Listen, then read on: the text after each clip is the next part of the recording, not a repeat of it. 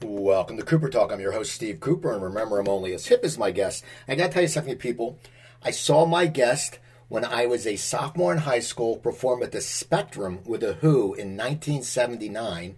And then I saw him again when I was a freshman in college with The Who at JFK Stadium in Philadelphia.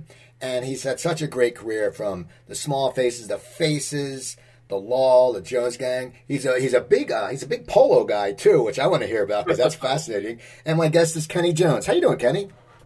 Hi, yeah, I'm, I'm doing great apart from a slight sinus infection. So that's why I'm talking through my nose. I want to talk about your career, but you got to tell me about the polo because you don't hear about rock stars that are like, I know you own a polo ground, or how'd you get into this whole polo world? well, people ask me that all the time, and, they say, "How'd you get into polo?" I say, "Well, if you go turn the clock back years to the early '60s, right, and when we formed the Small Faces, it was Steve Marriott's fault that I got into polo because basically we were rehearsing one day in in a pub in the East End, it was a boiling hot day like it is today in England, and uh, he came in and he said, "It's it's too warm to. It's such a lovely day. I'll fix us up going riding, horse riding in Epping Forest." So I said, "Great. I've never been on a horse before, so we all tried up to Epping Forest, and uh, we got on these horses, and uh, I stayed on. They fell off. I loved it. I, I like a duck to water." So you just from that you just fell in love, and then how do you trans go from being a riding a horse to polo? Well, what happens is uh, I started show jumping and doing lots of different things, sports, sporty stuff, and I was riding every day. Fell in love with this riding, and later in the years, I, I sort of discovered polo, and I, that was it. I was hooked straight away. Then I ended up um, building my own polo club uh, on, on the part of my land, and then I put polo fills in and invited Prince Charles down to play for Prince's Trust. Um, it went on like that for years. Now you also played with some uh, musicians, right? Some other musicians. You got them in the polo. Yeah, no, it's Mike. I've got Mike Rutherford into riding. He'll never forgive me because he fell off and he's all smashed his teeth out. and also, uh, Steve, Steve, Steve. Uh, what's his name? Stewart Copeland. Sorry. So, okay, I want to talk now. I've heard there's new Faces music in the midst. What's up with that? The new faces stuff is basically just before the pandemic. We was coming up to our 50th anniversary, so we were planning something to do something. But quite well, we don't didn't know. But we're going to sort of release a, an album of some sort and celebrate our 50th anniversary uh, for the fans. You know? And sort of that got delayed, put on the back burner, put on the back burner, put on the back burner because it went on for like three years. So so it's now we've still got to do it. So we decided to get together and do part. Woody and I came up with a load of tracks. I had a load of tracks and did Ronnie. So we combined the two, and we started working on them. Then we got in, and he sang on a few, and then it kind of we're still working on it a little bit now. So we- we've done about twelve tracks so far, but uh, it's part, partly back catalogue stuff, partly some old songs we've done, and some new stuff. So there'll be, there'll be two separate albums really. One on back catalogue stuff with some bonus tracks, Now, and another one which is a new track, new new album. now, what's it like playing with those guys again? You know, it's been a long time. I mean, it's it must be the magic must still be there, else you wouldn't be doing it. But I mean, what is it like when you you're older, you're more mature, you're probably your songwriting has all changed. What is it like? It's just like having a party again. It's, I have to ask my liver, what's it like? no, me and uh, Rod said to me, "You haven't given up drinking, have you, Kenney?" I said, "No." He went, "Thank God for that." so, so Ronnie and I, so so Rod and I, we we I, I, mean, I like a drink now and again. It's never bo- bothered me at all. I've not got a problem with it. The only problem I've got with drinking is like if I can't get hold of any. but uh, Ronnie, we Ronnie gave up drinking over eight years ago now, along with other other stuff. I'm so proud of him because he really stuck to his guns, and he needed to. He needed to get clean, you know. So that's that's the shape of things. So Woody now is in better shape than Rod and I. what a turnaround! Is it is it fun though? I mean, is, is it is it magical? Like feeling that like back from when it's is it like reliving your youth somewhat because you it Yeah, it's, it's, it's great because basically, look, I mean, we used to we every year we get together like three or four times a year anyway, especially at Christmas. So we cause a havoc wherever we go, and it's great seeing each other. It's like going back in time. It's like so it's like it's like time never moved on, you know. So we have a great time being with each other, a bit fooling around and having a great time talking about things. So it's kind of we've never sort of not seen each other. So it's it's uh, not like a, we're just getting together after all these years. We've been seeing each other a lot, lots during during the years. But to actually get in the studio again is is uh, is quite exciting. Now, how did your career start? You've been you're I mean you're a legendary drummer. You've been with you know these bands. You're a Hall of Famer. My bro, my older brother played drums, and I remember I used to hate it because my parents set it up in, the in the in the den, and I would be trying to watch TV, and he'd be practicing. Finally, I moved him to the basement, but the problem is our basement was flooded, so they took the ping pong table down to elevate my brother's drums, so I couldn't watch TV, I couldn't play ping pong, so I was pissed at the drums. But my brother was a really good drummer. How did you? When did you start playing the drums? Well, it goes back many years when I was a little boy, uh, growing up in the East End of London, and uh, my, my one of my uncles was a, a band leader. He couldn't play a note of music, by the way. He used to lead the band round the, the streets of London, the Catholic bands, and uh, he was kind of had, had, had a big feather hat, you know, like white feathers, uh, and, and a big mace, and he he go left, right, so, and throw the mace in the air. And behind him was the band. And behind him directly was a row of side drummers. So I used to walk alongside the side drummers when I was like six or seven, all the way through, you know. And then I pretended I was a, one of the side drummers, uh, which was great fun. Then I used to rush back to my father's. My father was a bit of a part-time carpenter, so I used to rush back to my father's shed, and he had a box of tin box of um, um, nails. So I used to throw the nails out, tip the box upside down, and get two bits of firewood to start playing it. So that's how I go to drumming. So when do you start getting on and playing with a kit? I mean, you know, it's, it's something to go from playing with nails. when did you start getting? Well, what, happened was uh, in the East End when I was you know, growing up as a young kid, about 12 years old, I remember seeing this banjo, which is for sale, because my mate, my mate said to me, we should form a skiffle group. I said, what's a skiffle group? He said, well, you, you get a tea chest and you get a broom handle, stick it in one side, uh, and then a piece of string and put it to the other corner and plonk it like that, put it tight, and that makes the sound of a bass. I went, okay, great. Then he said, you get your grandmother's um, washboard, which we had in in the East End just after the war. You the washboard, and you get your grandmother's fit, thimbles from a sewing kit, put them on your fingers, and start scraping up and down. I thought the guy was nuts, and he described all this. But I, I said, he said, "There's a skiffle group on TV tonight." So we went. I said, we, we, that evening we watched the, t- the waiting for the TV show to start, and it was um, Lonnie Donegan came on singing "Rock Island Line," and I fell in love with the banjo. I love the sound of it. Love the way he played it. Love the song "Rock Island Line."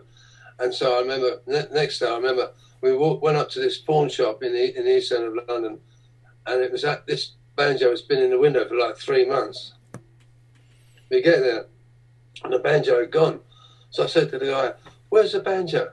I said, I said it's, it's gone. He said, "No, the guy, it's a pawn shop. It's coming. He's paid for it. It's gone. He's paid for it. It's gone." So we'll get it back. So I said, he said, "I can't get it back." He said, he said, "He's so." Uh, he said, so we, we left there, and my my mate said to me on the way back, he said, "You're quite upset about that." And I said, "Yeah, I love the sound of the banjo."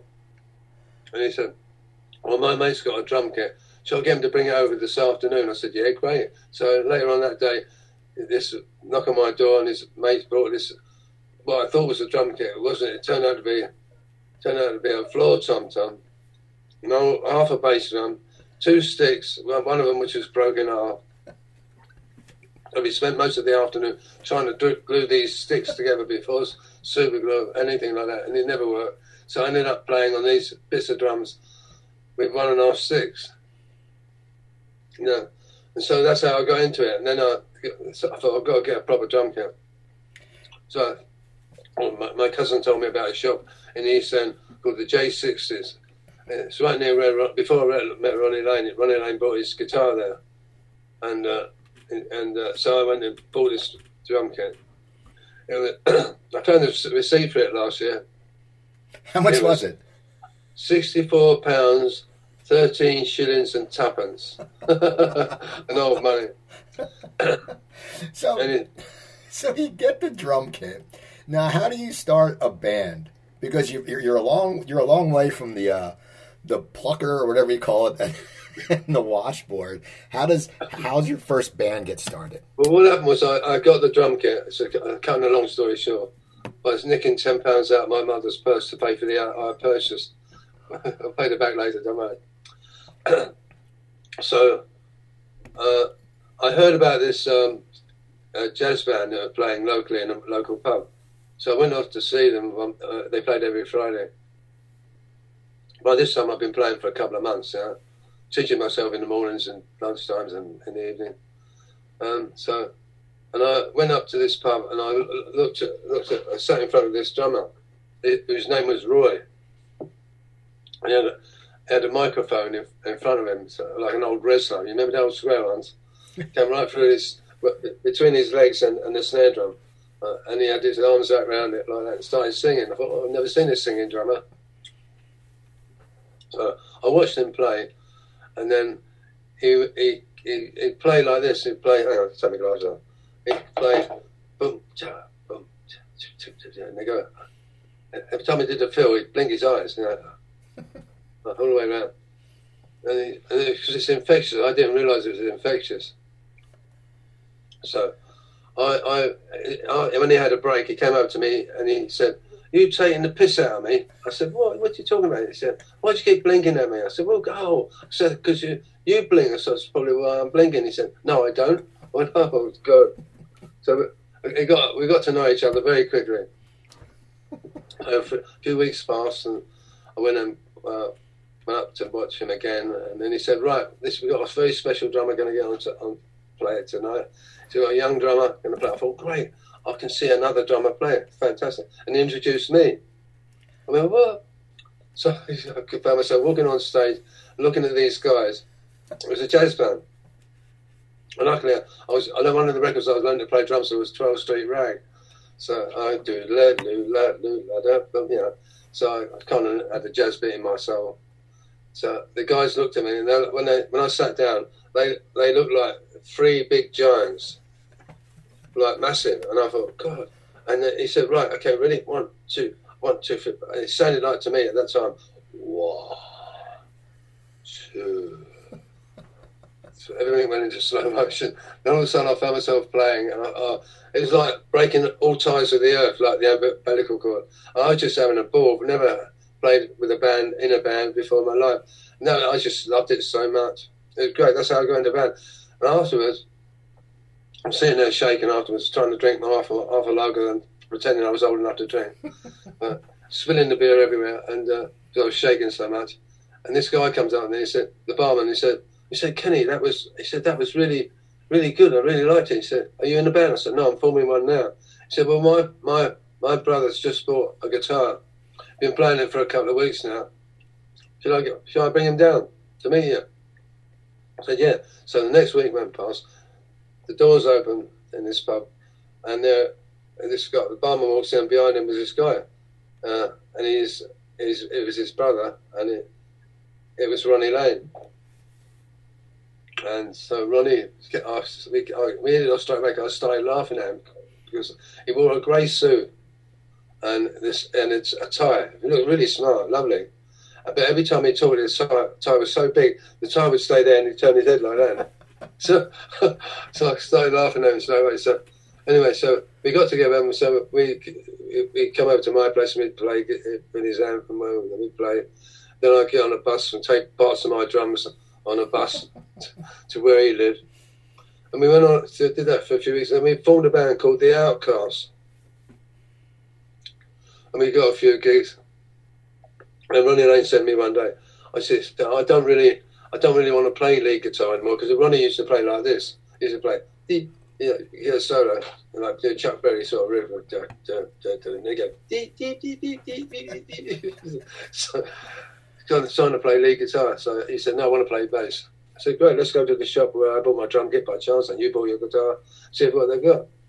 So this one Saturday morning, Ron and I went up there, and there's all these drums up and bits and bobs, and this young guy came up to us, really cocky, you know, quite helpful, said, what do you want? I said, he wants to buy a bass. Said, oh, come with me, I'll show you a bass. Yeah. So I, out of the corner of my eye, I saw a drum kit. I thought, oh, so, I sat behind it, and I started to play it while these guys were messing about with basses. Some like this, starting to play. Saturday morning, everyone's the shop's really busy, so I'm we're now causing havoc now because I'm playing. So Ronnie Lane started joining me, and this this other guy started to play on guitar, and that was Steve Marriott. So we invited Steve to to our gig with the Outcasts that night, and it, so he, and we took him to the gig, and we, we asked him to sing, and he said, "Yeah, come and join me." So he ended up. Steve got jumped on the top of the piano jump on the keys, started playing the keys with his feet and doing great balls of fire, stuff like that, you know. And so went down a stormy, lovely, and, and of course the landlord didn't like his piano being broken up, his old upright. So he kind of stopped us and threw us out of the pub. So the rest of the band wouldn't talk to us. So they all went off, and me, it's over Tower Bridge in the East End of London. Yeah, where Michael Caine was from. See, so it's got probably a regular there, you know. And uh, so we're sitting on outside the pub on, on Ronnie's guitar case, my drum, my, my drum case, sitting there, and the three of us looked at each other, burst out laughing, and I swear to God, that was the birth of the Small Faces. Now, once you guys put together, how did you start becoming popular? I mean, it's like I always laugh now because you know someone can put something on social media and it can get thousands of likes, but back then you had to do the hard work. You had to play gigs. How, how did you guys get to the point of popularity? Did it take you a while? I mean, what was your track?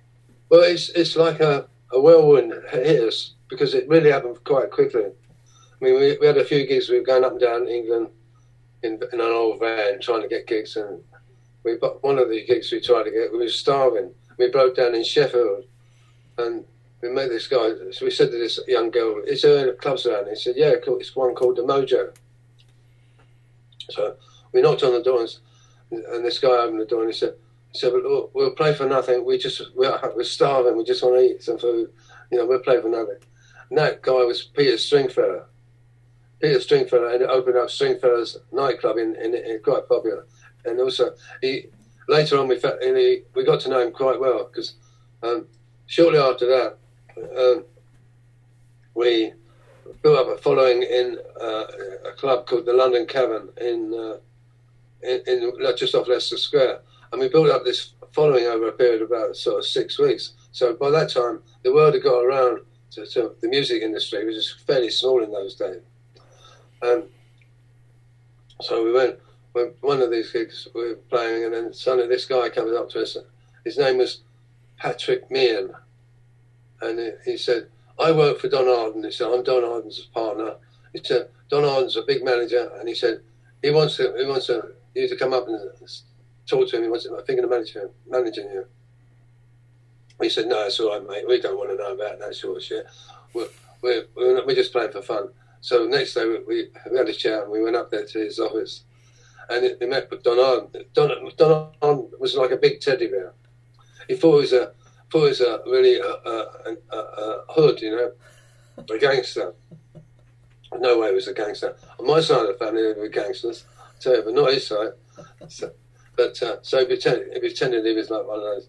And he, he, he, said I was, I was, he said I was an opera singer as well. So he started singing, oh. so, so anyway, he said, look, I'm going to sign you boys. I love the look of you. I love your sound. He said, but he said, I can give you a deal. He said, I'll give you a wage, or I'll give you a percentage of, of uh, the records and stuff like that. So we said, well, we need to have a chat. So we went outside, came back, came back, and we had a chat. And he said, he said, right, have you thought about it? He said, yes. I said, I said we want both. so we want a wage and we want a percentage of the royalties. Don't forget, we're only young kids. I mean, I, I was only, well, I was, uh, I was just 15. Um, and, uh, and Steve was a bit one year older than me. Ronnie was two years older than me. And we had this other guy in the band called Jimmy Winston. His real name is Jimmy Langwith. His mum and dad had a pub, so we used to rehearse in there. That's where we went off horse riding, turning the clock back. So anyway, so so uh, yeah, so we all signed on the dotted line, and, and before he said, "I've got this guy called Ian Samwell. He's uh, you should get together with him." And Ian was a, a, an original member of the, the Shadows years ago. So we got together with Ian in, in IBC Studios in London, uh, Portland Place, and we are just playing away. And he said, I've got this song called What You Gonna Do About It? He'd written it with Mort Shuman. So he said, right, okay, uh, let's see if we can do it. And the, on the on the um, the engineer in IBC Studios at that time, so I go have a drink of water. None other than Glyn Johns. And Glyn, We got along with Glyn straight away. So we recorded this song called What You Gonna Do About It. Before we know it, it was, it was I don't know, it's happened so quick. we had, uh, we recorded two tracks, A and B side, and it was we had a hit record. It was like 14 in the charts straight away. So you're 15. I mean, it's like you can't even get into pubs. I mean, what's that like to be 15? I just said it happened like a like a tornado. And there you are. Uh, it's, it's funny enough, I'm still in that tornado because here I am now going, fuck, what, what's happened? so, so the, the small faces, you start getting popular. So, how are you guys working together as a band? Because 15, 16, 17, that's ages, you know, we go through a lot of shit. I mean, you know, any males, we, we change. I mean, what was it like for you guys dealing with success at such, I mean, such a young age? Yeah, I know, yeah. I, I was I was 15 when we released it. I was 16 when we had the record going up the charts.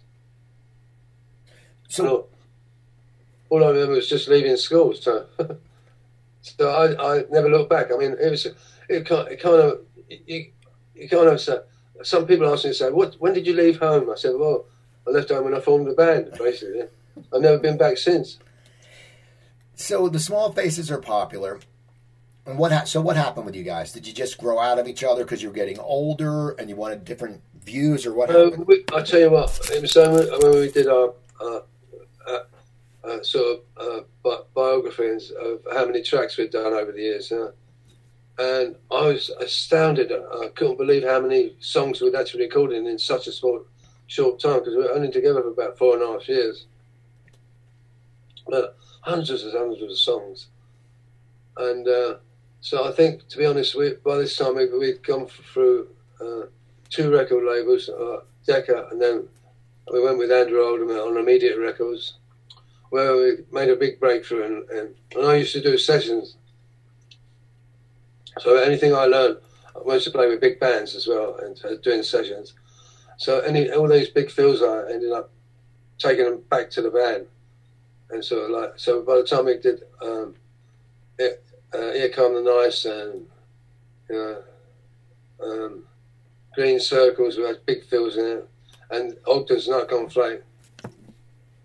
I kind of was, was branching out as a drummer, you know. We're all we're all actually we're getting better and better individually. So until we did Ogdens' Nut Gone Flake, and when we finished Ogdens' Nut Gone Flake, we thought, okay, how? I think in the back of our, all our minds was, how are we bloody are we going to follow this? So I mean, Steve. Also, don't forget, all the way through this, we had nothing else but screaming, screaming fans, like Beatlemania. It's like Small Faces mania. So we couldn't hear ourselves play when we when we did any gigs. Uh, it's kind of nuts. I mean, you get over the adulation. You know, you think got quite nice at first. Then it really gets on your on your nerves. So I think it got it got to Steve. We can never lose this, this teeny bopper image until one day, uh, Crystal Palace was one of our gigs at Christmas. Steve just threw his guitar down and said, "I've had enough of this." walked off stage, and that was it. Left us and there on our own.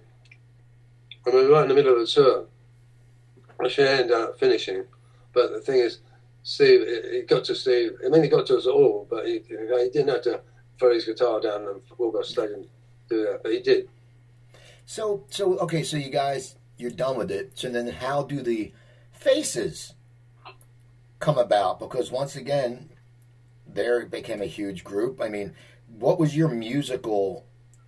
What direction were you looking in when you started the faces? I'm sure you wanted to get away from that teeny bopper image because I'm sure, as you said, you can't hear yourself play. There's everyone screaming. They're not really appreciating you as much as you should be appreciated. So when you put the faces together, did you have a goal of what you were going to do? Well, we didn't. The, the faces happened by accident because basically, being on Immediate Records and Andrew Oldham managing the Stones, of course, we got to know Keith and Mick and the Stones and Charlie and everybody. And of course, they had a, they had a warehouse in Bermondsey, not far from the pub we got thrown out, funny enough. and uh, he said, Well, look, we've got a little soundproof room down there. Why don't you get together and just use it till you know what you're doing? So the Stones were really, you know, really generous with us. So, great mates. So we were, every week we rehearsed down this in Bermondsey Street in, in, a, in, an old warehouse where the Stones kept all their equipment. So after a while, we are just jamming away, and suddenly um, Ronnie Ronnie Lane brought his new next door neighbour down. That was Ronnie Wood. So we're sitting there, we're playing and jamming away again. So and I'm, you know, you see, drummers have the best seat in the house, and sitting there, and, and also you can hear any mistake and what's going on.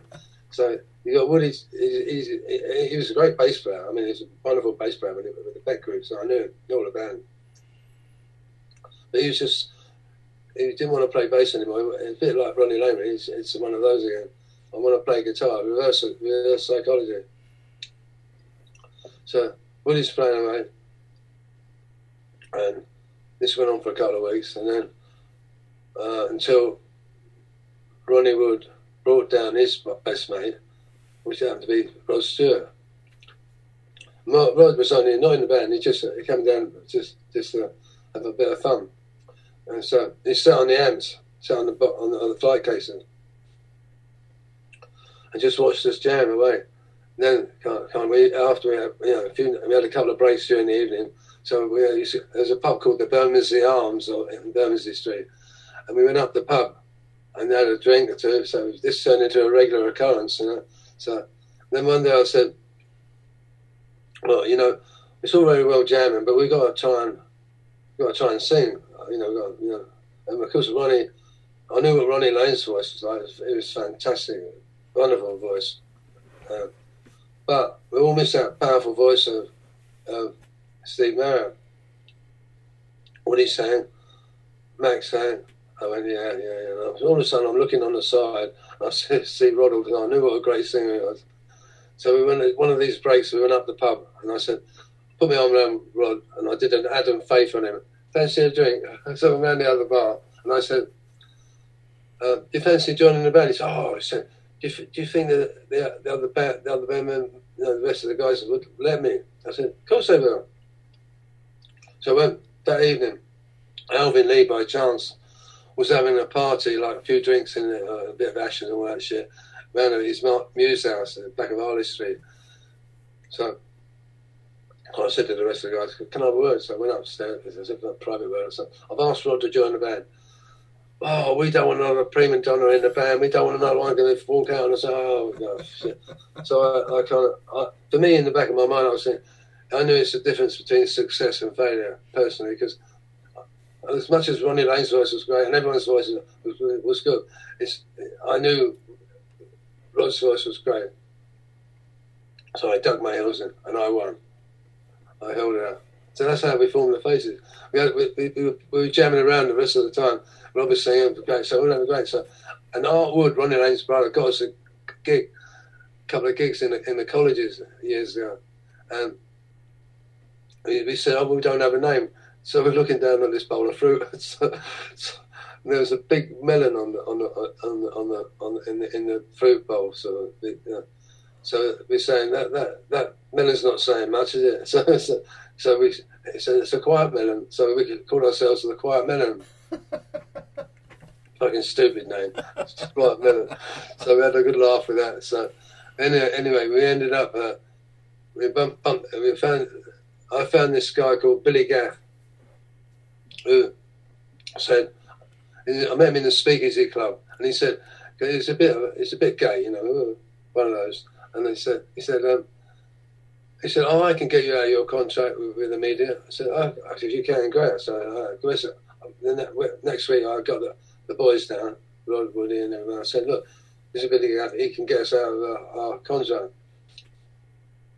Not realising later on that Immediate went bust, so that's why I'm not. So we were already out of bloody contract. But uh, anyway, we got to know Billy, and Billy got us a few, a few more gigs, and so that's that's how we met Billy Gaff, and uh, Billy Gaff became our manager. Now, how did you go from uh, Melon to Faces? Well, what happened was, uh, uh, we we got we got a deal with Warner Brothers, and uh, so the contract they went up there to sign it, and I noticed in it, it said it said Small Faces on it as the name of the band. So I said, hold on, man, we're not the Small Faces, we're nothing like that. We're completely, completely, completely different band. We don't play any Small Faces stuff, and that's it. But basically, they turned around and, in a nutshell, they said, well, if you if you don't sign it as a small face, you can't have this money, this this advance. So fuck it. so, so we agreed that we would call ourselves the Small Faces uh, and the, the, name of the album was called First Step. He said, but thereafter we're going to be called Faces because there's nothing small about us. We've got to drop it small. Because for a start, Rod and Ronnie were a little bit taller than the rest of us. Well, a lot taller. so, what is it like when you start getting success with the faces? What's the difference from the success of the small faces? Because, as you said, it must have been a completely uh-huh. different crowd and more maybe musical appreciation? It was a huge, huge difference because basically, you know, you, you left one band which is teeny bopper screaming, God knows what. Um, also, we, we, were playing in America as well, so just, you know, Small Faces never went to America, so we found ourselves in America and um, shutting the boards and playing in little clubs and stuff. And we did it the hard way in America. So we, we, it was word of mouth in America because we play one we play one club in New York. By the time we got to Boston, they'd already heard of us. So just so our, our reputation preceded us, and we ended up doing this across everywhere. I mean, we got to Detroit where I think we really broke ran Eastown Theatre. People loved us, and we used to love going to Detroit. So, in the end, so so uh, we became bigger and bigger and bigger. And so we had a, record out, Faces album, and then Rod decided, I mean, kind of long story short now, Rod released uh, on his solo stuff, Maggie May. So I up playing Maggie May and then the rest of the Faces songs and stuff like that. So in the end, we were kind of doing it. It was a mixture of the two, a bit of Rod, a bit of, bit of Faces it. So um, we, we ended up becoming a massive stadium band which was fantastic. I mean, one time I think we were bigger than the Stones at one point. And you're still a young guy. I mean, I mean, what? How is that changing your life? I mean, you you probably don't have a lot of anonymity because people know you. I mean, now you're going back to it's not teeny bopper, but it's older people, a little bit older, who are all knowing you because you're playing stadiums. I mean, how does that affect you? I mean, well, were you partying yeah, I, a lot, or what were you doing? Well, it was kind of you you got meant to be. So, I mean, you get used to it, and you become a stadium band. So you think different, you play slightly different. You don't get so technical because the recording equipment in the early days just wasn't there. So you simplify a lot of things just to, you know, to make get, to get the, music across. But it was it was fantastic to, to play these places. Now, what happened with the Faces and when did you guys decide to end it? Was it because Rod's solo career was getting too big, or what happened? Well, no, it wasn't that. It was it was the fact that uh, Woody said, oh, "I could be quite friends with uh, Mick uh, Mick Jagger at the time, because uh, we all were. You know, he said, he said, uh, he said um, Mick Taylor's left the, left the Stones. He said, but they've asked me if I can fill in while they find another guitarist. We, we said, no, Ronnie, it's fine. Go and do it. You know, but you keep yourself together because our tour starts when their start when their tour stops. Um, our tour starts in, in, in Florida. And when Ronnie came back, we all met up in Florida, uh, in Miami, and um, we were staying in that house, Ocean. Was it one two one Ocean Boulevard? Eric Clapton's album. That particular that particular house. So we all rehearsing now, and then, uh, but Woody came back, like more like is see the faces and and the Stones were pretty much the same sort of vibe, you know. Uh, the way we dressed, the way we talked, the way we played music. But Woody came back and it's slightly different. He came back more like a stone than, than the face. And Ron Rod and I got to talking and there on the beach. And I said, so we kind of thought, uh, the writing's on the wall here. So we agreed to start a band, Rod and I. So we, we put a band together, um, and it was we had, had uh, Billy Peek on on, uh, on guitar, you know, great Chuck Berry and, and Phil Chen on bass. Uh, Gary Grainger on on lead guitar, and it's a pretty good band. Now uh, uh, we because by this time we knew that that that Roddy, Rod, Rodney was joining the Stones. We just knew. So we did that, and I got I just bowled out at the last minute. I said, "No, I can't do this. I can't be seen as sort of starting a backing band and uh, being not a backing band, but it was all equal. But I, I just couldn't. I just felt not right about it. So I said, "Look, Ron, I can't can't do this." I said, oh, "Sorry," and everybody understood. And that was it. So he went off and started doing his solo stuff with it, with the same band. Basically, I think they got Carmine Appice in to play. So how does the Who come about? Because that's when I still remember seeing it was. I believe it was your first tour. It was at the. It was seventy nine, and it was the Spectrum. And I know the Cincinnati tragedy had happened a week before the Spectrum. You played two nights in the Spectrum. And uh, how did it come about that you joined the Who? Because that was my first. That was one of my first concerts, and I saw you on the drum kit, which was amazing. Because I was like, now talking to you, I'm like, holy crap! I mean, that was I think my first concert was Yes, and The Who was my second concert, and it was just timing. But how did you end up in The Who? Long story, uh, going back again to the, the, the 60s and the Small Faces and The Who used to tour a lot to get together. And we toured Australia, uh, New Zealand, um, and then kind of long story short again, because I'll be here forever. You know, it was it was uh, I got to. I was really good friends with with with, with the, with the Who, and I used to I used to do demo. Pete and I used to play at his, his house I backed onto the Thames, uh, and I used to go, go, up there and play on you know, drums with them, doing these little demos and stuff. And whilst I was in the Faces, they asked me if I'd play on on, on Tommy, the soundtrack of Tommy. So I said, yeah, no problem. So I played on the soundtrack at the time. But whilst I was still in the faces. So it's kind of, in those days, it was nothing strange about it because basically it was like being in one great big band. Because there's only a, few, uh, half a dozen, you know, a dozen sort of big bands around at that time. Very small music industry was. So I thought nothing more of it, and I, so I, I started forming a band. Once the Faces had finished, I started forming a band with um, Glyn Johns. We were putting together. We had a, a, record deal with Atlantic Records, so we put together this what we call half English, half American band, which was fantastic. Great little band, Tim Tim Renwick, guitarist, was in it as well. Um, uh, my drum roadie at the time, it's a guy called Bill Harrison. He used to look after Keith's stuff as well. Um, and so we kind of shared him in a sense as a drum roadie.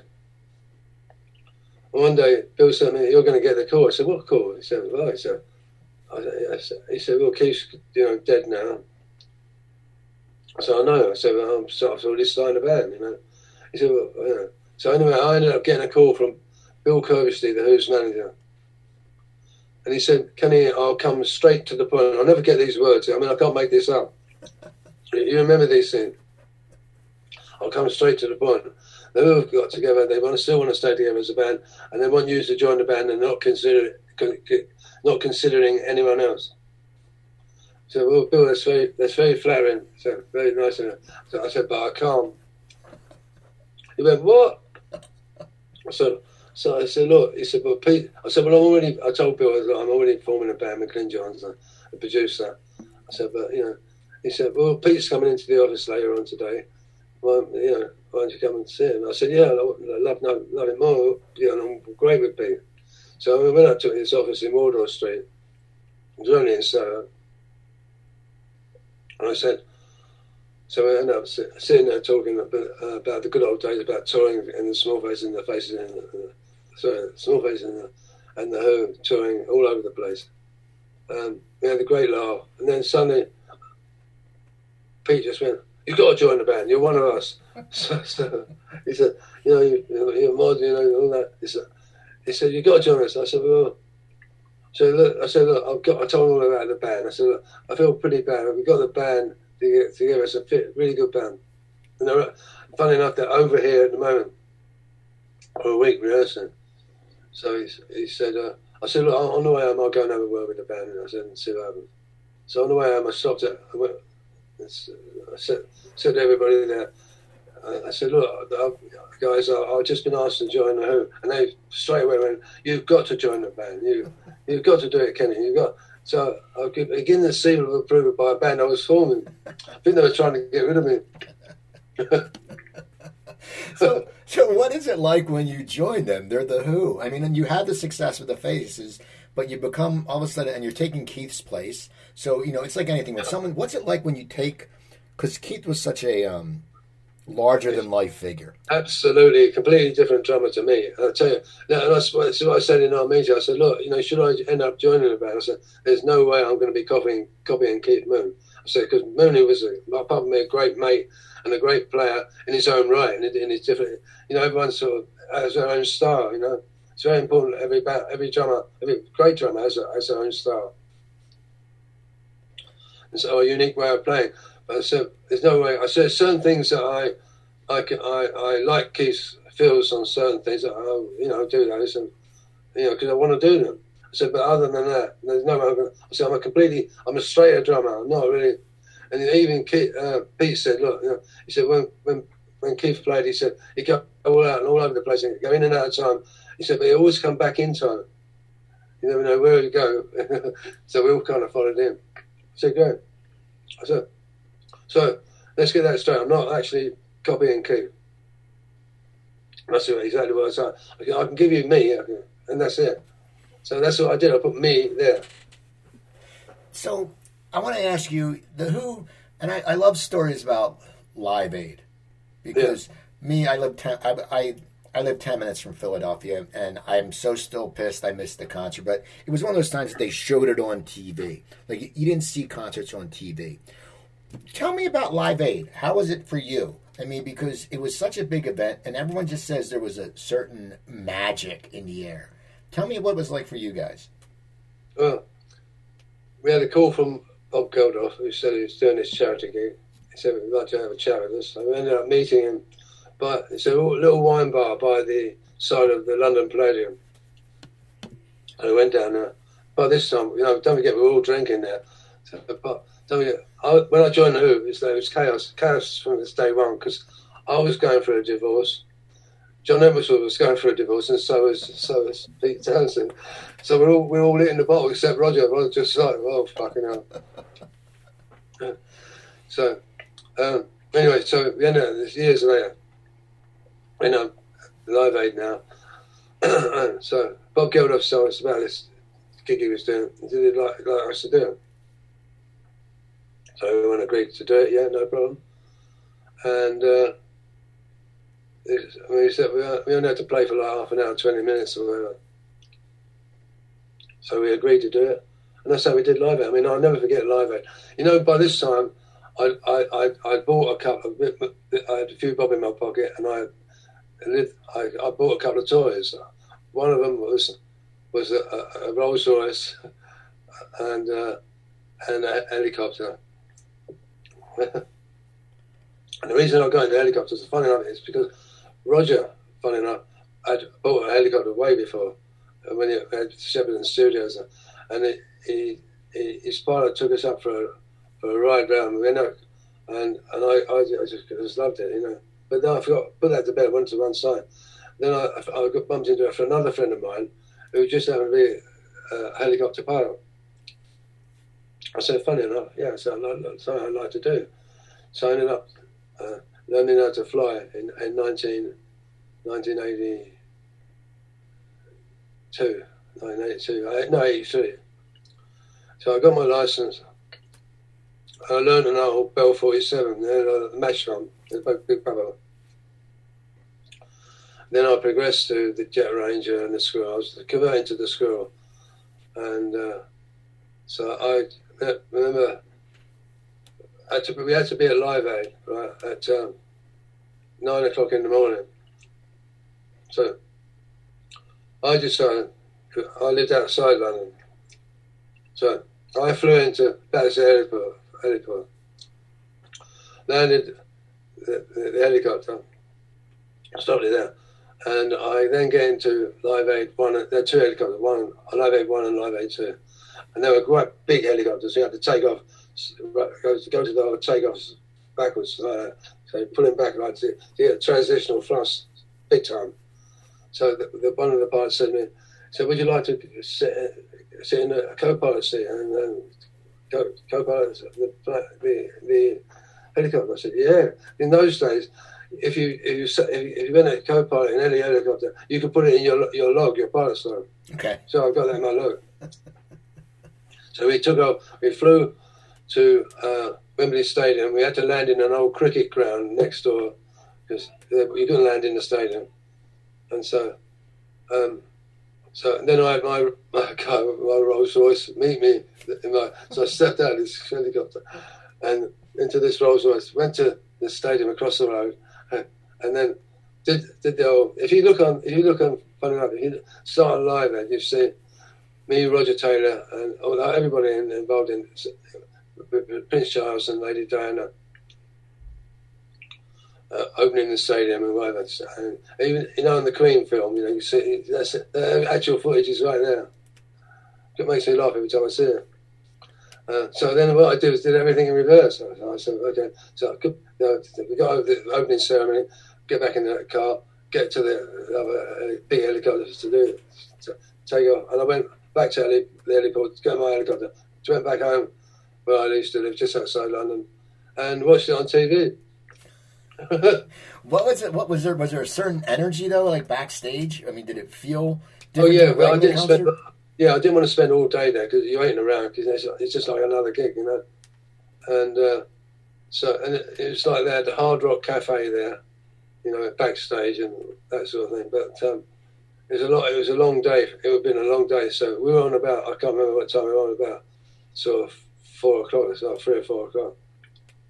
So what I did was I watched it on TV and I took off for my garden, uh, and about an hour before we were going to play. I was got there an hour before to, and did it in reverse and whatever. And I took a pilot with me to take the helicopter back, and uh, that was it. So, and then my, my car was still there, so I, at the end of the day I could get home somehow.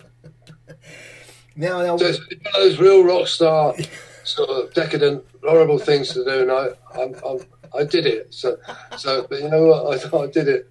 Um, it's fun.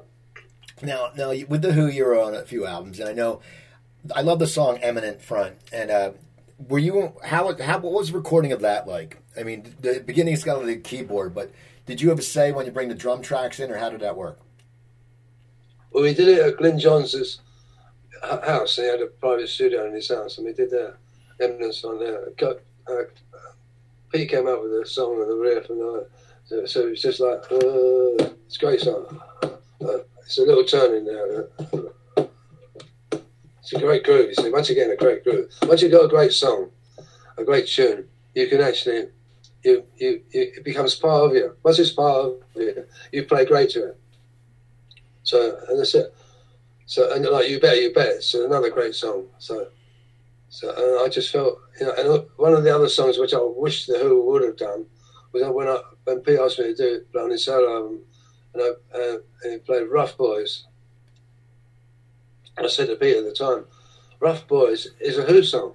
He went, no, it's not. so, so, think it is. It's great. He said, no, it's not. I, I still, to this day, think it would have been a great song.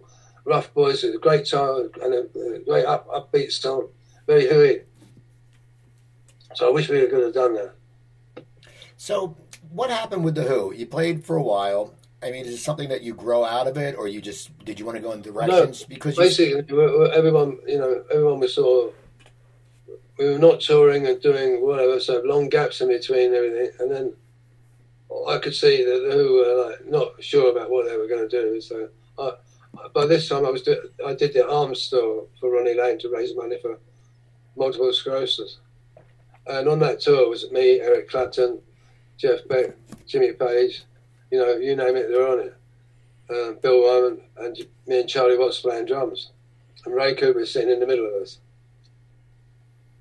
And we had a lot, we had great. I'm just raising money, and we started America. Did a few gigs for the Prince's Trust in, in Albert Hall, and then we moved. We just decided to take it to America to raise even more money on a little tour there. So we did that. Um, um, uh,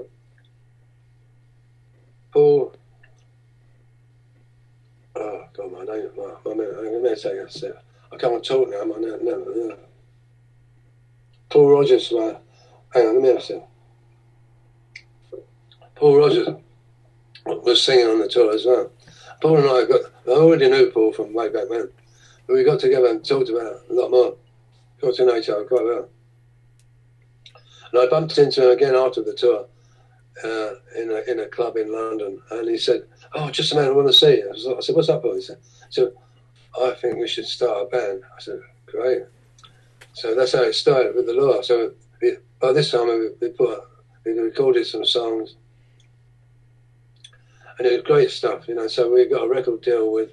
Um, I'd moved on by then, up in my head, you know. Who, who were kind of doing different things. Pete was doing his solo, um, Roger was doing this, uh, lots of stuff, and acting. And I, I wasn't sure whether they were going to stay together or not. So I kind of, I, I, was, I was enjoying working with Paul Rodgers, So let's put it that way. So after that, you guys did one album, but then you know you formed the Jones Gang, and now you guys are doing a concert in July. Am I right? Yeah, we are. Yeah, it's uh, it's uh, it's uh, it's it's called uh, Guildfest. Now it used to take place in Guildford, but the borough council just after after the pandemic said they didn't want any didn't want to do that that Guildfest there anymore. They've been doing it for years. So he came to me in my club because we got a license to do outdoor gigs and whatever. We have 200 acres there. Uh, we can fit, we do concerts ourselves. So, so he said, "Would you do it here?" Said, "I said, yeah, great, come in." So that's how we uh, we get. So providing my band can play on the bill. So, so you've been in the business. You've been in these great groups. I want to ask you before we go: the Rock and Roll Hall of Fame. What was that like? Was as a musician? Because there's people saying, "Oh, well, Dolly Parton shouldn't be in there," or this. You know, people are arguing. But as someone who's part of it, is that a huge honor? And what was the ceremony like? Yes, I, I didn't realise how much of a huge honour it was because basically, I mean, it's like it's like being knighted in, in this country. The same sort of feeling in America when you when you're inducted into the Rock Hall of Fame.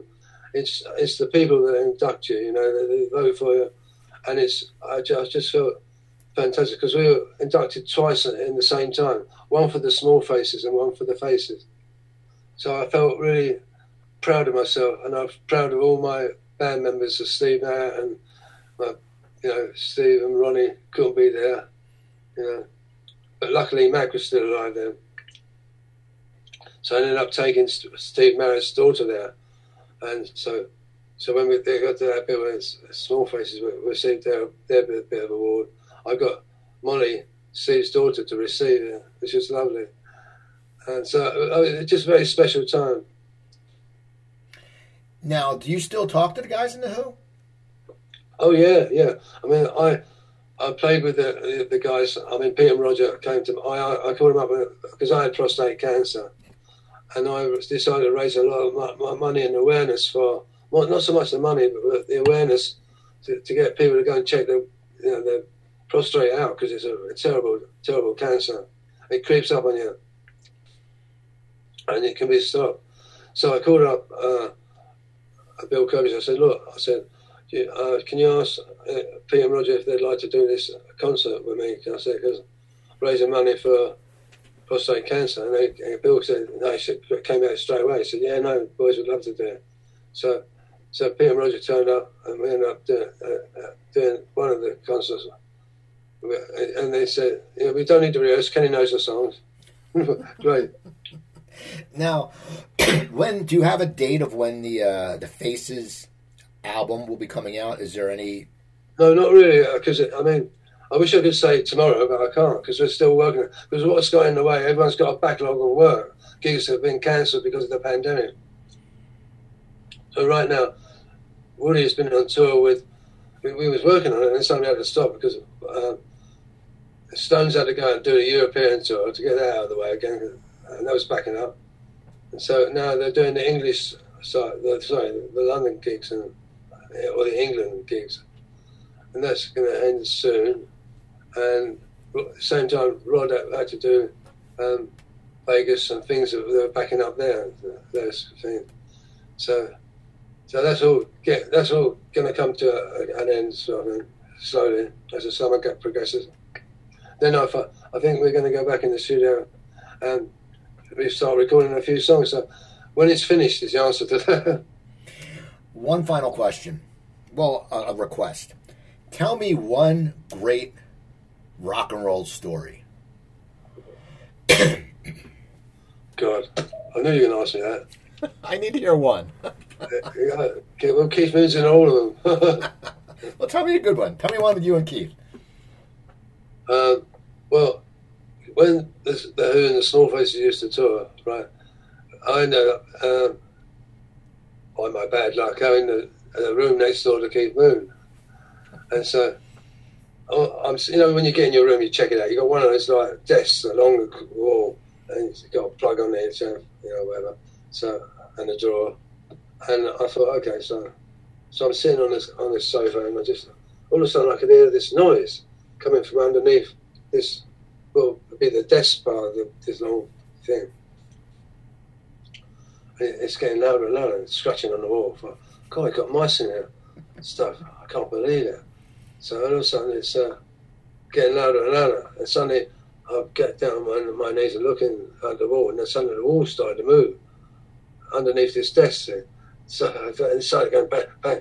Uh, like it's like tearing apart, you know. So then suddenly, bang, a, a big hole in it, and Keith Moon stuck his head through and said, "Let's come to the bar." Now that's a story.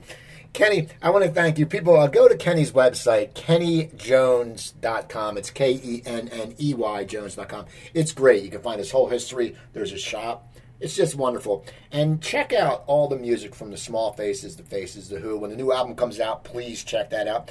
Uh, go to my website, coopertalk.net. You can find over 900 episodes. Email me, cooper at coopertalk.net. Twitter, I'm at coopertalk. Remember, I'm Steve Cooper. I'm only as hip as my guest. Don't forget, drink your water, eat your vegetables, take your vitamins, and I'll talk to you guys next time. Oh, yeah, Don't let's plug that as well.